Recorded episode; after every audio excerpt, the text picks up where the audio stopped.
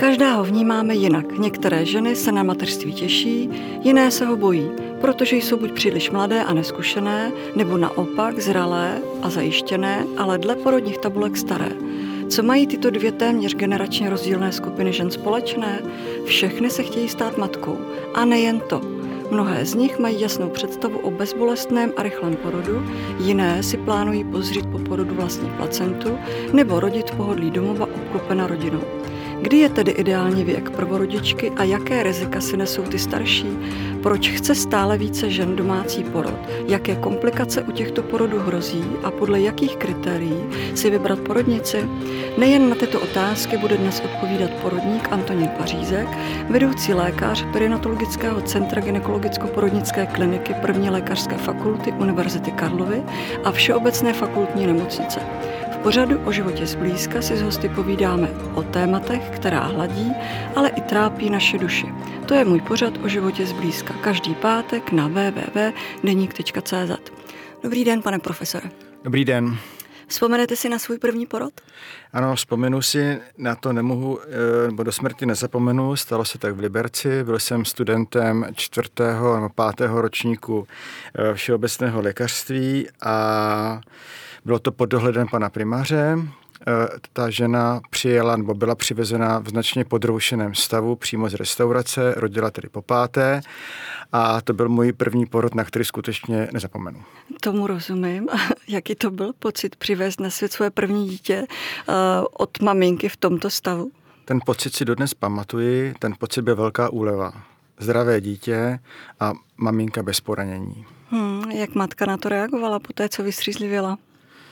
Popravdě řečeno, na to si skutečně nepamatuji. Hm, asi lepší. A evidujete si, kolik miminek jste už porodil? Ptám se i proto, že pravidelně pořádáte společenské akce, kterých se taky účastní, protože jste mi rodil moje děti, kam většinu těchto maminek zvete i z potomky. Předpokládám, že ten počet by jistě zaplnil Spartanský stadion a možná i jeho tribuny. Popravdě řečeno, už dlouhou dobu eh, Počet miminek u jejich porodu asistuji nepočítám. Určitě jich bude hodně přes 10 tisíc za těch 35 let mé, mé praxe, mé zkušenosti na porodním sále.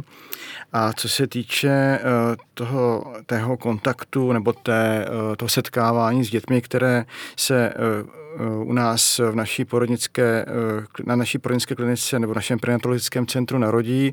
My děláme už 12 let takovou zvláštní akci, jmenuje se, je to přespolní běh, jmenuje se to Kros Štiřín a okolo zámku Štiřín v nádherném přírodním amfiteátru pořádáme závod pro děti, ale i dospělé s tím, že my tam zveme přednostně nedonošené děti, hmm. ale neseparujeme, takže nikdo neví vlastně, jaká byla jeho tělesná hmotnost toho miminka nebo dítěte při narození a pozorujeme vlastně tímto způsobem zcela nenásilně a přirozeně jejich psychomotorický vývoj.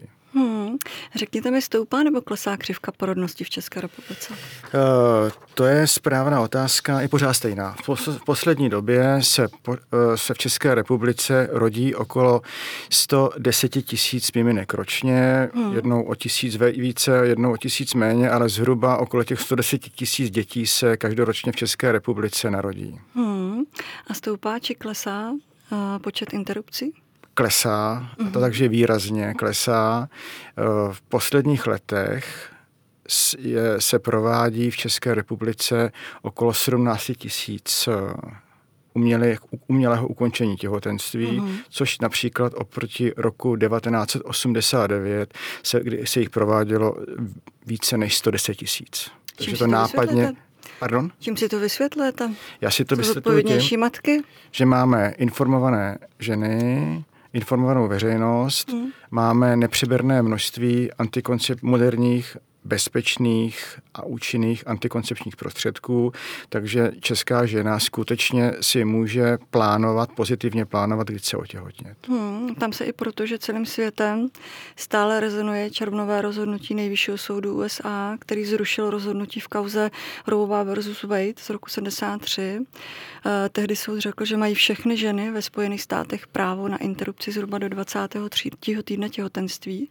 Souhlasíte s tímto zákazem a zásahem do svobodného rozhodnutí jedince, tedy těhotné ženy zvolit si interrupce? V tomto případě vůbec nesouhlasím. Eh, popravdě řečeno zůstává na tím rozum stát. A děkujeme české legislativě, nebo chcete-li českým politikům, že máme takovou legislativu, jakou máme. Doufujeme, že zůstane. Máme velmi liberální přístup. Mm. To znamená, že do 12. týdne těhotenství si žena může sama vybrat, jestli zvolí alternativu umělé ukončení těhotenství nebo nikoliv, ale co je důležité, po 12. týdnu. Je-li nějakým způsobem uh, handicapované zdraví její nebo nebo plodu, bavíme se, ale někdy i uh, v pozdějších stádiích do, než 24. týden můžeme ukončit uh, těhotenství z indikace matky nebo dítěte. Ale jsou to mimořádné, jsou to mimořádné okolnosti, mimořádná situace. Rozhoduje o tom pochopitelně nejenom ta žena, ta může pouze do toho 12. týdne udělat toto svobodné rozhodnutí, ale rozhoduje o tom víceméně konzílium, genetik, porodník, lékař, často internista, psychiatr a tak dále. E, fetomaternální medicína, vývoj plodu hraje roli, takže, e, jak opakuji, děkujeme tedy naší e, zemi, kde žijeme, s takovýmto liberálním a podle mého názoru velmi racionálním a dokonce se nestydím říct i etickým přístupem prostě k ženám a jejich eventuálně problematickým těhotenstvím. Souhlasím s vámi, já si totiž nemůžu vůbec představit ženy, které nebudou mít právo v těchto zemích na ukončení těhotenství ani v případě, kdy se jednalo vlastně o znásilnění či jakýsi incest. Já jsem to zažil. Já jsem to zažil v Irsku.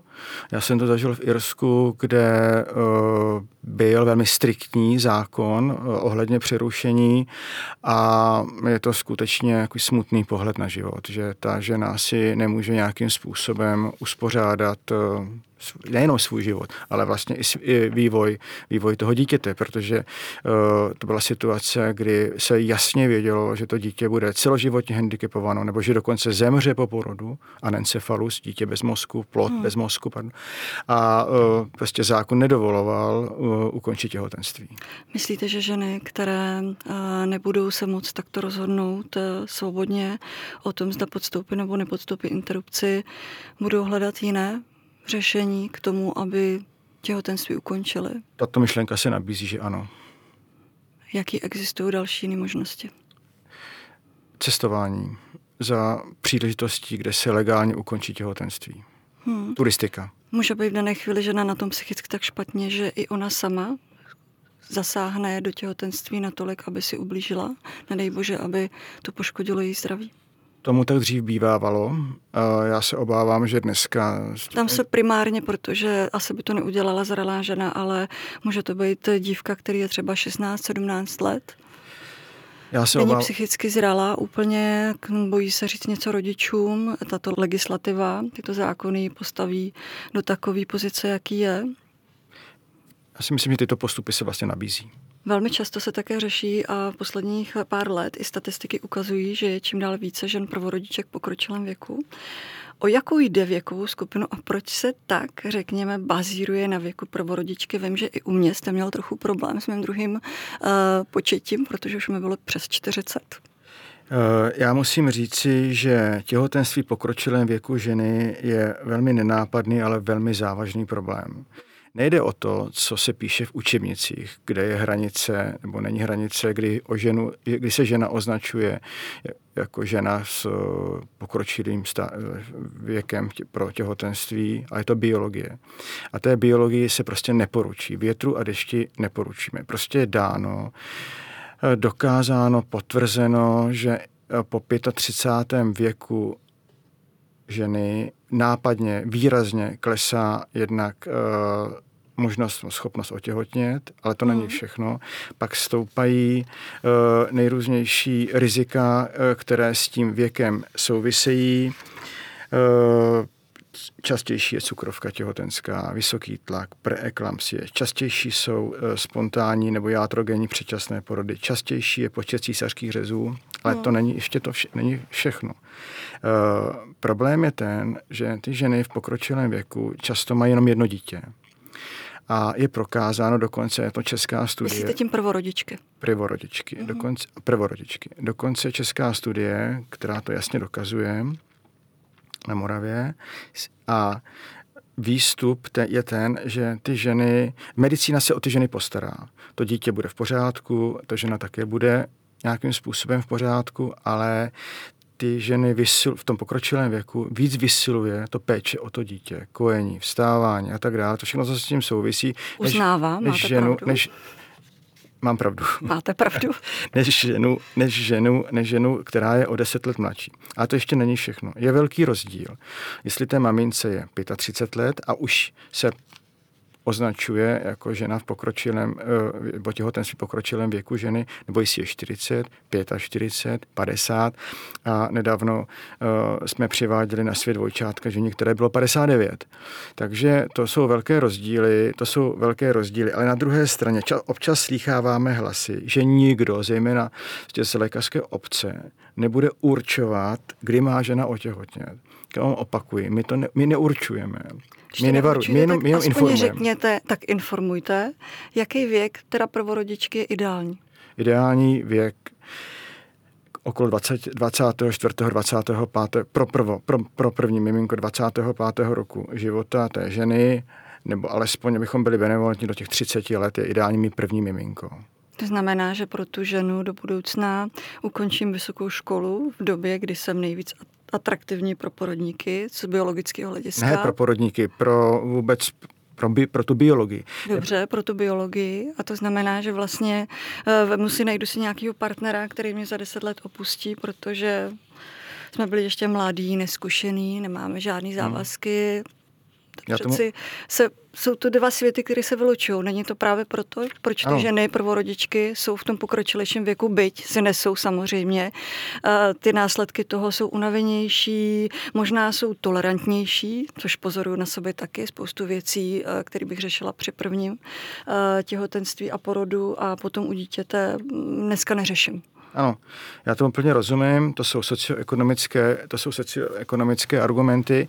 Uh, rozumím tomu, je to věc uh, socioekonomů, je to věc politiků, aby těm ženám usnadnili usnadnili nějakým způsobem podmínky pro to, aby pokud možno mohli mít ty miminka dříve. Hmm. My na to upozorňujeme, ale jak říkám, nikdo nenutí ty ženy, uh, aby prostě otěhotnili a rodili v optimálním biologickém věku. My jenom upozorňujeme na to, širokou veřejnost, že optimální pro tu ženu a pro to dítě je porodit miminko eh, ve věku před 30, první dítě před 30. Eh, rokem života. Mimochodem, čistě teď porodnicky, starší ženy dobře rodí, rychleji rodí, řekl bych snadněji rodí, ale je tam větší riziko poranění eh, pánevního dna a měkkých porodních cest, až trojnásobné. Mm-hmm. Na, když, je, když ta žena rodí, eh, řekněme, okolo toho 40. roku svého života, to je jen takové jako, eh, jako potvrzení toho, že má všechno svoje pro a proti. Hmm, hmm. Pane profesore, o vás známo, že jste velkým odpůrcem domácích porodů a skupinu žen, které chtějí takto rodit nebo vyznávají domácí porody, označuje za ekobiomatky či pozerky. Myslíte, že jde skutečně jen o pózu či jakýsi životní styl? Já bych řekl jednu věc. To není to není, jenom můj, to není můj názor, to není jenom moje stanovisko. Eh, je to stanovisko celé České lékařské společnosti, která vydala v roce 2012 jejich 24 odborných společností, které mají co dočinění s matkou, s těhotnou dítětem a hlavně eh, dětští neurologové, dětští psychiatři a tak dále, eh, kteří se setkávají s možnými komplikacemi, které u domácích porodů hrozí. My, proto se vydala Česká lékařská společnost, vydala v roce 2012 prohlášení, že i u původně zdravého u, u, u fyziologického porodu zcela úplně zdravé ženy mohou náhle nastat komplikace jak ze strany matky, ano. tak ze strany toho dítěte, které ohrožují oba, ale zejména dítě. V případě dítěte nejčastěji, nejčastější komplikace i u fyziologického nebo chcete nízkorizikového porodu hrozí nedostatek kyslíku, odborně hypoxie nebo konce asfixie. U ženy krvácení, ale ta žena si nějakým způsobem poradí. Ta žena ne, většinou nevykrvácí před během, během několika minut, ale to dítě může být poškozeno tím eh, nešťastným způsobem, po tou komplikací porodní na celý, na celý život. Proto může být utažený pupečník, stištěný pupečník a tak dále. A to my nejsme schopni, nikdo na světě to není schopný správně a, a přesně predikovat.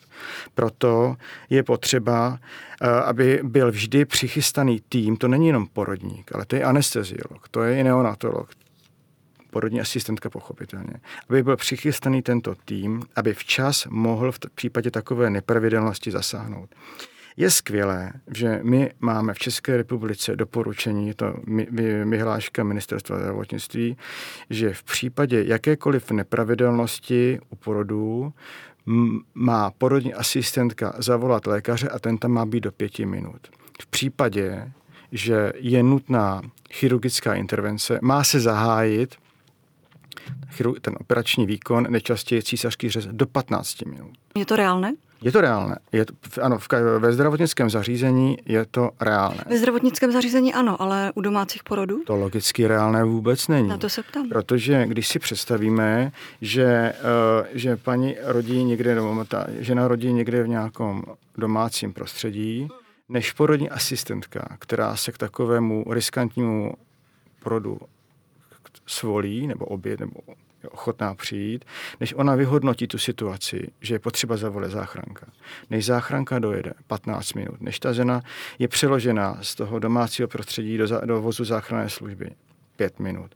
Než ta záchranka dojede do nemocničního zařízení, 15 minut. Než se tam přijme, než se dostane na, na uh, porodní nebo operační sál, to jsou to dlouhé, dlouhé minuty. Přitom my víme, že stačí sedm minut bez kyslíku, aby ten mozek toho dítěte byl bez kyslíku nebo vážně ohrožen nedostatkem kyslíku a může být postižen, ne dokonce i na životě, na celý postižen, zemřít, na celý, na celý jeho život. To je právě rozdíl ten, že někdo upřednostňuje subjektivní pocity té ženy a my jako doktoři, ale většina, prostá většina porodních asistentek, pořád vidíme tu tkání toho mozku. A my víme, toho dětského mozku. A my víme, že prostě těch pár minut toho toho, nedost, toho problému může to dítě poškodit na celý jeho život nebo dokonce na životě. A to je ten vlastně rozdíl pohledu na svět, jestli domácí porod nebo nikoliv. Na druhé straně je potřeba říci, že uh, a my to píšeme, přednášíme, my neostrakizujeme ženy, které se rozhodnou rodit doma. No, prostě jsme naopak benevolentní nebo prostě tolerantní, ale je potřeba uh, z odborného hlediska kritizovat ty porodní asistentky, které se k tomu svolí. Protože ty by měly být natolik zkušené a měly by znát ty komplikace, které hrozí, že by těm ženám měli vysvětlovat, že porod doma není zrovna šťastné řešení. A to není všechno. My, uh, kdo se skutečně porodům, já nejsem specialista na domácí porody, ale kdo se skutečně domácím porodům věnuje, je kolega uh, Petr Křepelka z Podolí, který má studie pro Českou republiku, který sbírá data, který o tom publikuje a na Národním kongresu, dokonce kongresech přednáší a jednoznačně prokázal, že uh, život dítěte je až desetkrát více ohrožený v, při porodu mimo porodnické zařízení, než v tom porodnickém zařízení. Znám ženu, která není ani eko, ani bio a přitom zastává názor, jsem zdravá těhotná žena, neměla jsem a nemám žádné komplikace v průběhu těhotenství, tak nechápu, proč bych nemohla porodit doma. Dodává také, že nevidí nutnost nástřihu nebo jiného hmm. zásahu do porodu, který, který bez komplikací. Opravdu neexistuje nějaký rozumný kompromis? Tak zaprvé, já na jednu stranu eh, ten postoj chápu, rozumím mu, na druhé straně ta žena prostě nemá ty zkušenosti. Hmm. Ne, neviděla v životě ty komplikace, které, se, které, prostě, které prostě život, uh, život přináší. Uh, to jen tak na okraj, ale ten kompromis existuje podle mého názoru a ten kompromis se nazývá ambulantní porod. To je co?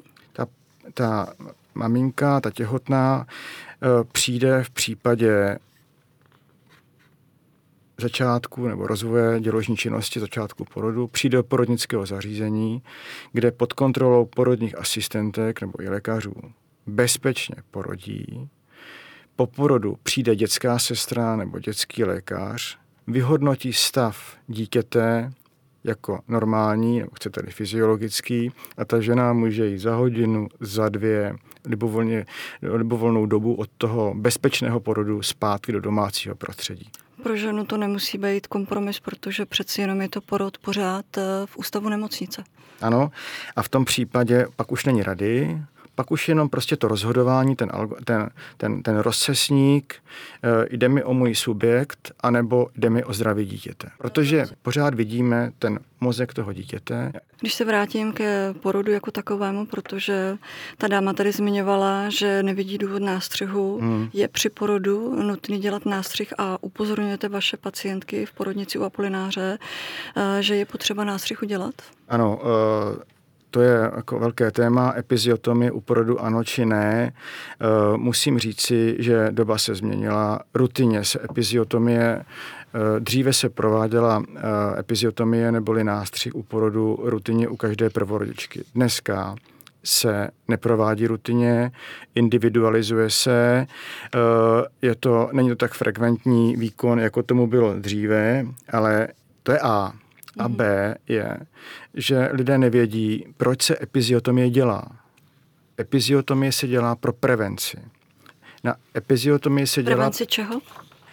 To chci, to, chci, to chci doříci. Dělá se pro prevenci uh, hypoxie dítěte, když porod neprogreduje a hlavička už je v pánevním východu a je potřeba v řádu minut ukončit těhotenství, porod, protože máte signály, že u miminka nastává problém a je potřeba tedy nějakým způsobem miminko dostat na svět. Proto se dělá, proto se dělá z hlediska dítěte a u matky se dělá pro prevenci vážného porodního poranění hmm. pronění zejména svěračového aparátu konečníku. A musím říci, není smutnější pohled na ženu, která, kde se nepovedlo porodit bez nástřihu a má celoživotní vývod, protože prostě se natolik poškodil svěračový aparát, že uh, i po někdy řádném a skutečně lege artis provedeném ošetření nedošlo k správnému zahojení a přestává fungovat svěračový aparát. Nechci strašit, v žádném případě nechci strašit, ale to jsou informace, které jsou založeny v medicíně na důkazech a e, kdo chce věřit, ať věří, kdo nechce věřit, ať nevěří, ale to je prostě praxe e,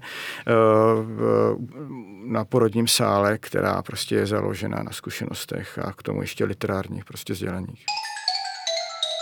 Hmm. Když se ještě vrátím v poslední otázce k domácím porodům, zvláštní, že, že přes změna rizika, který tady říkáte a který se reklamují, jak pro matku, tak pro dítě počet domácích porodů neklesá. Má na to vliv, nebo může na to mít vliv i pandemie covidu, která ovlivnila možnost přítomnosti otce či duly u porodu a matky tak raději volili cestu domácího porodu?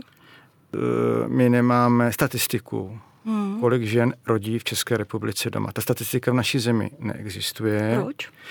Eh, protože ten sběr je velmi složitý ve smyslu i, i přiznání do, plánovaného domácího porodu a tak dále. Prostě není. Prostě my nevíme. Takže se dělají na černo domácí porody? Uh, někdy ano. Někdy ano. Uh, Nese zodpovědnost za to dítě potom matka nebo porodní asistentka, když nedej bože by se cokoliv stalo? Eh, to je věc potom soudních, eventuálně forenzních doher. Oni totiž nakonec ty soudní dohry v těchto případech nejsou, protože ta porodní, asi ta matka často, ta rodina často ví, že si tu to cestu zvolili sami a dobrovolně a svobodně a kde není, kde není, kde není žalobce, není soudce ale my nevíme, my nevíme, kolik eh, domácích porodů v České republice ročně probíhá. Je tady odhad, a to je ještě velké, velké, velmi široké číslo, nebo uh, velmi široký limit, limita mezi 400, ty hranice 400 až 800 se odhaduje, se odhaduje.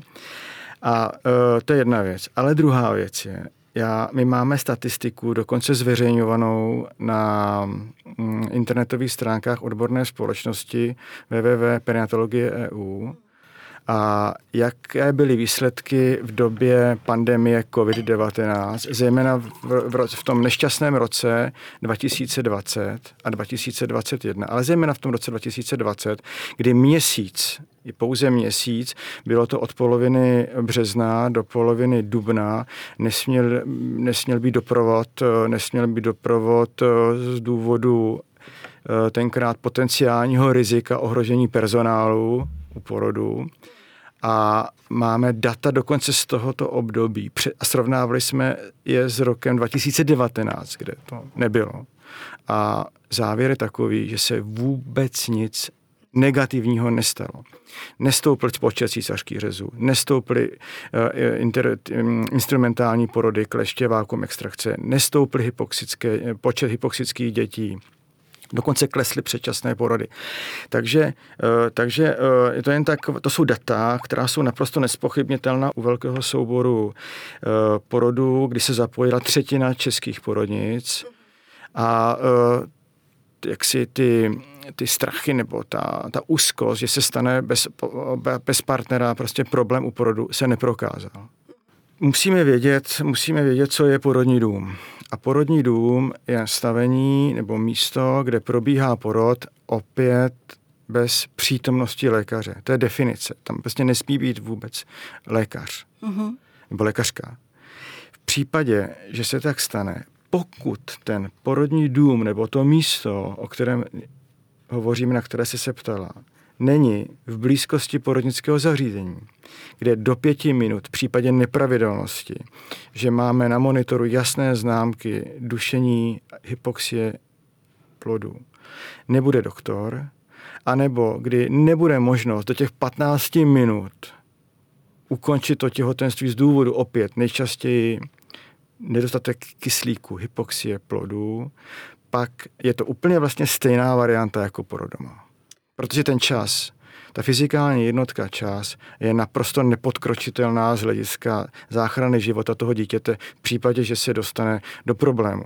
A jak už jsem říkal, eh, stává se to už zhruba 6-7 úplně zdravých žen s úplně zdravým fyziologicky probíhajícím těhotenstvím. Takže to není až tak raritní záležitost. A nepomohlo by tomu třeba uh, ty porodní asistentky proškolit na to, aby byly schopni zvládnout uh, tyhle ty základní komplikace u porodu?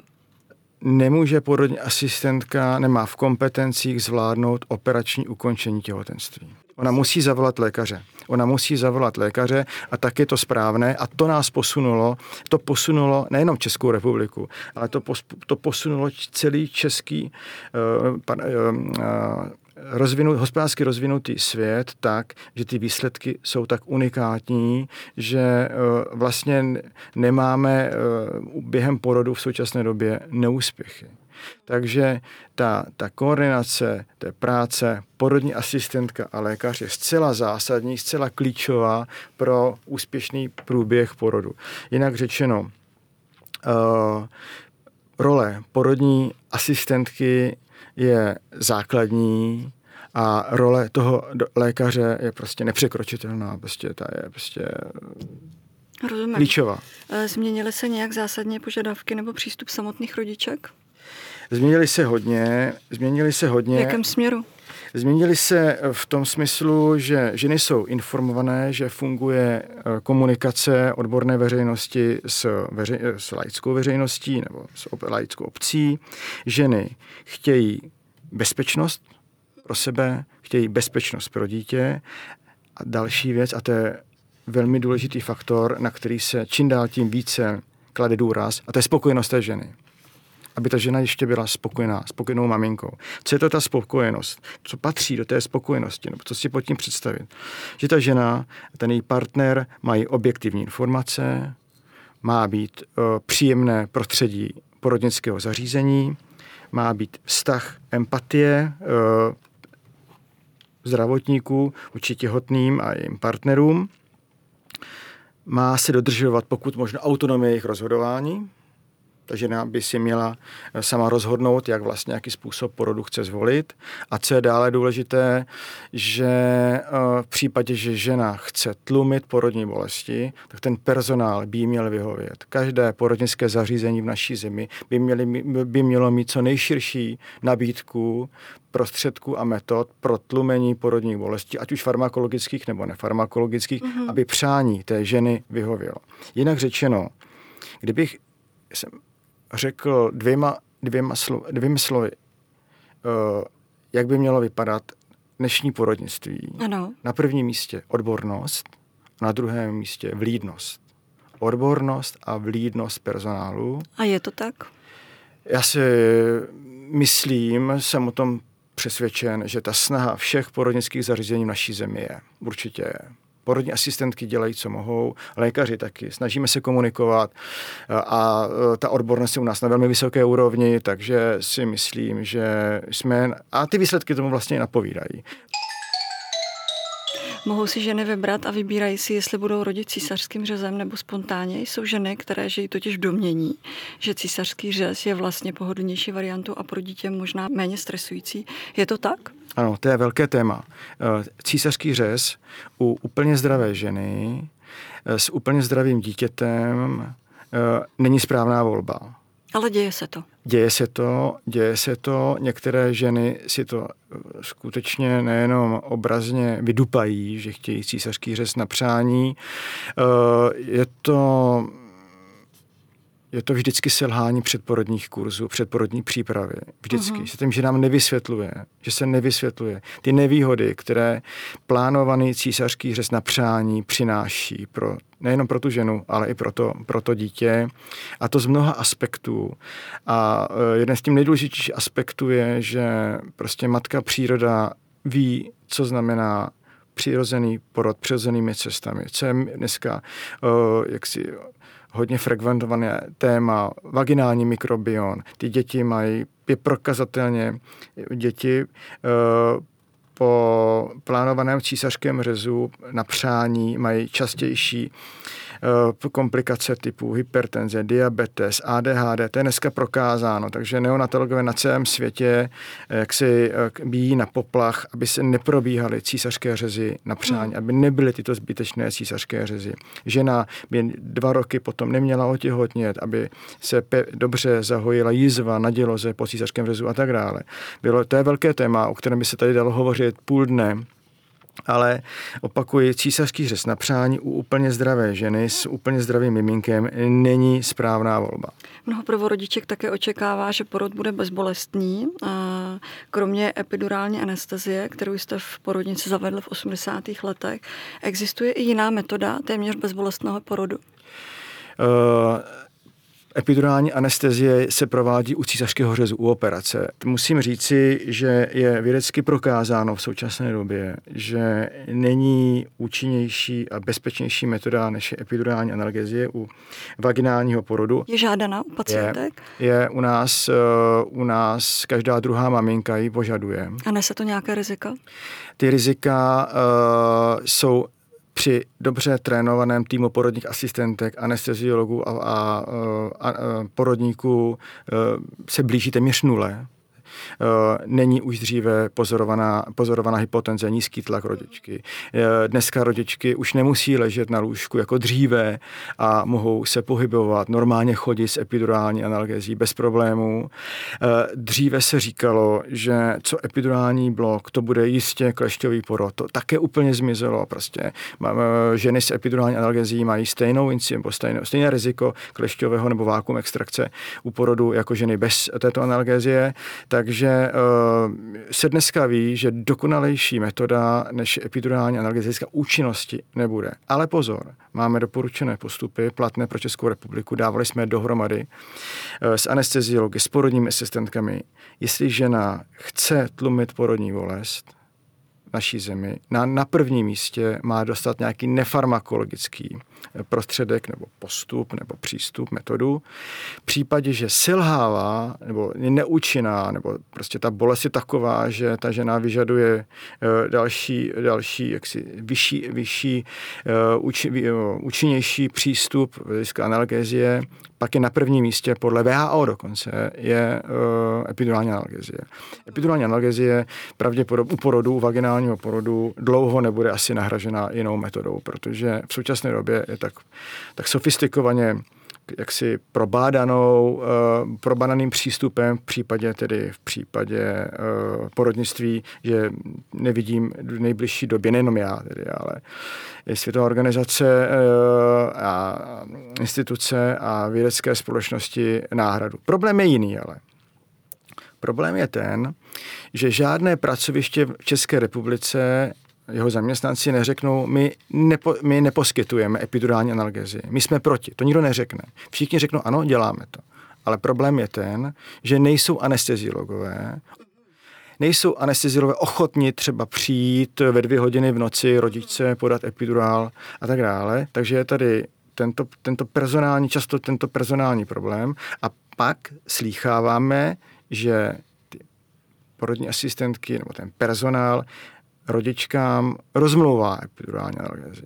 Takže ta, ta metoda je taková trošku jako otloukánek, protože ta metoda je dobrá, dokonalá, účinná a bezpečná. Přesto z těchto důvodů, které jsem právě naznačil... Si střílíte uh, trochu do vlastních řád střídem do... Pra... Ano, ano, ano. Eh, v naše, na našem pracovišti to teda jako naštěstí není a doufám, že nikdy nebude, protože uh, máme skvěle spolupracující tým uh, anesteziologů, jsme dokonce referenčním místem pro uh, analgezi, pro bolest tlumící prostředky, metody v porodnictví. K nám se chodí lékaři učit z celé republiky, hmm. ale uh, vím, že to některých pracovištích tak to bývá. Je mi to líto. Často se dokonce na mě obracejí kolegové, co s tím, a krčíme rameny a říkáme, je to věc organizace práce, je to věc organizátorů vaší nemocnice, jak si s tímto problémem poradí, ale mm, je to všechno jenom o lidech. Setkali jste se, pane profesore, s nějakou matkou, která po porodu dítěte a posléze eh, pacienty právě svoji placentu chtěla sníst? Můžete nám vysvětlit, čím je to přínosné? Teď si proti sobě asi popudím část ženské populace, ale osobně se mi při představě, eh, že jim placentu zvedá žaludek. Já jsem se s ním setkal, naštěstí to není až uh, tak častý, až, není to až uh, jako, jako častý jev na našich porodních sálech, ale, se, hmm. ale setkal jsem se s tím. Uh, ty ženy buď, že placentu nějakým způsobem pozřou, jiné chtějí placentu sebou. Mám takový kuriozní případ, kdy si stěžovala, eh, stěžovali lidé v jednom, v jednom domě v Praze, že tam něco extrémně zapáchá a pak se zjistilo, že jedna rodina si uložila placentu miminka pod bonzaj někde na chodbě v činžovním domě a trošku se to jaksi biologicky dál projevovalo, protože oni na ní zapomněli, že tam vlastně něco takového je. Ale je pravda, že eh, ty lidé, někteří lidé, některé ženy konzumují placentu syrovou, praženou. To se chci zeptat, protože jste vlastně říkal, že nějaký skonzumují, tak si představuju, jaká úpravu nebo jakou úpravu taková placenta potřebuje, aby vůbec byla poživatelná. Hodně se tomu věnují kolegové z, um, popsali kolegové z Vídně a eh, z New Yorku, skutečně ne, univerzitní pracovníci se tomu věnovali po jak, jaksi studiu placentofágie, mm-hmm. jak se mhm. tomu říká, to je pozření, uh, pozření, pozření placenty, humánní placentofágie, aby bylo přesný, to znamená, že lidská placenta je člověkem autokanibalisticky pozřena uh, a nenašli u žádné jiné kultury, uh, ten, lidské kultury, prostě tento, tento postup. Podívejme se ale do nedávné historie, několik hereček z Hollywoodu, Eh, Katie Holmes, Kardashian pozřeli, ano. snědli, popsali sociální sítě a dali vlastně návod k tomuto poměrně iracionálnímu chování některých lidí. A co, co je na místě říci, že světové autority typu CDC ve Spojených státech nebo FDA ve Spojených státech, ale i Evropské organizace pro potraviny a léky nedoporučují, to nezakazují, ale nedoporučují pozřít teda, nebo uh, pojídat uh, placentu a, z jednoho, a to je z jednoho prostého důvodu. Za prvé, nejsou důkazy o tom, že by to bylo prospěšné, protože těch vitamínů a stopových prvků a hormonů tam není až tolik. Ale je tam riziko infekce, protože i zdánlivě zdravé ženy může v té placentě placentě být celá řada nechtěných mikrobů, eh, bakterií, které mm. mohou způsobit nejenom eh, infekční onemocnění té maminky, ale dokonce i toho dítěte prostřednictvím materského mléka. A má placenta teda i nějaké jiné vyžití než jako subkulturní pochoutka na talíři? Eh, zkouší se, eh, zkoušela se v kosmetickém průmyslu, celkem bez velkého úspěchu. Zkouší se pro nejrůznější vědecké, eh, vědecké účely, ne třeba placenta, ale třeba obaly, plodové obaly se zkouší třeba v oftalmologii, jestli by je nemohli nahradit nebo nějakým způsobem pomoci při hojivých procesech rohovky. Takže tyto experimenty se jak si zkouší, ale spíše vědecky v každém případě z hlediska nutričního, výživového jako lidská pojídání vlastní lidské placenty nemá skutečně racionálně opodstatnění. Dobře, zkažte něco našim eh, maminkám, prvorodičkám nebo dalším maminkám, které třeba budou rodit. Proč nemají rodit doma? Proč by měli vyhledat porodnici? Vy mi pořád podsouváte porod doma. Pod, podsouvám, protože pravda je taková, že já jsem proti domácím porodům, vy to víte, uh, ale chtěla bych samozřejmě a přála bych si, aby porodnictví zůstalo na půdě tam, kde zůstat má, to je nemocnice a ne doma. Takže bych samozřejmě sofistikovaně očekávala od tak uznávaného člověka, jako jste vy, co byste našim maminkám zkázal? Přál bych bezpečný porod pro dítě, bezpečný porod pro maminku, pro ženu, aby eh, neměla rezidua na svém zdraví po zbytek svého postreprodukčního života a pak bych jim hlavně přál, aby byli ještě s tou naší péčí spokojené aby byly spokojené, aby uh, nás vzpomínali na porod vždycky, pokud možno velmi pozitivně a vždycky v dobrém a to, úplně to na závěr ty dvě slova, které jsem, uh, které jsem také už vlastně zmínil, aby se na našich porodních sálech setkávali nejenom s vrcholnou odborností, ale ještě s vlídností toho personálu. Odbornost a vlídnost, dvě slovíčka. Tolik porodník Antonín Pařízek. Děkuji za návštěvu v pořadu o životě zblízka. Přeji vám, pane profesore, i porodnici. U Apolináře mnoho spokojených maminek a zdravých miminek. A na vás, milí posluchači, se budu těšit zase v pátek na www.denik.cz. Naschledanou. Děkuji a pěkný zbytek dne. Milí posluchači podcastu o životě zblízka, svoje příběhy, náměty, o čem byste chtěli poslouchat příště, typy nebo rady pište na adresu deník.cz.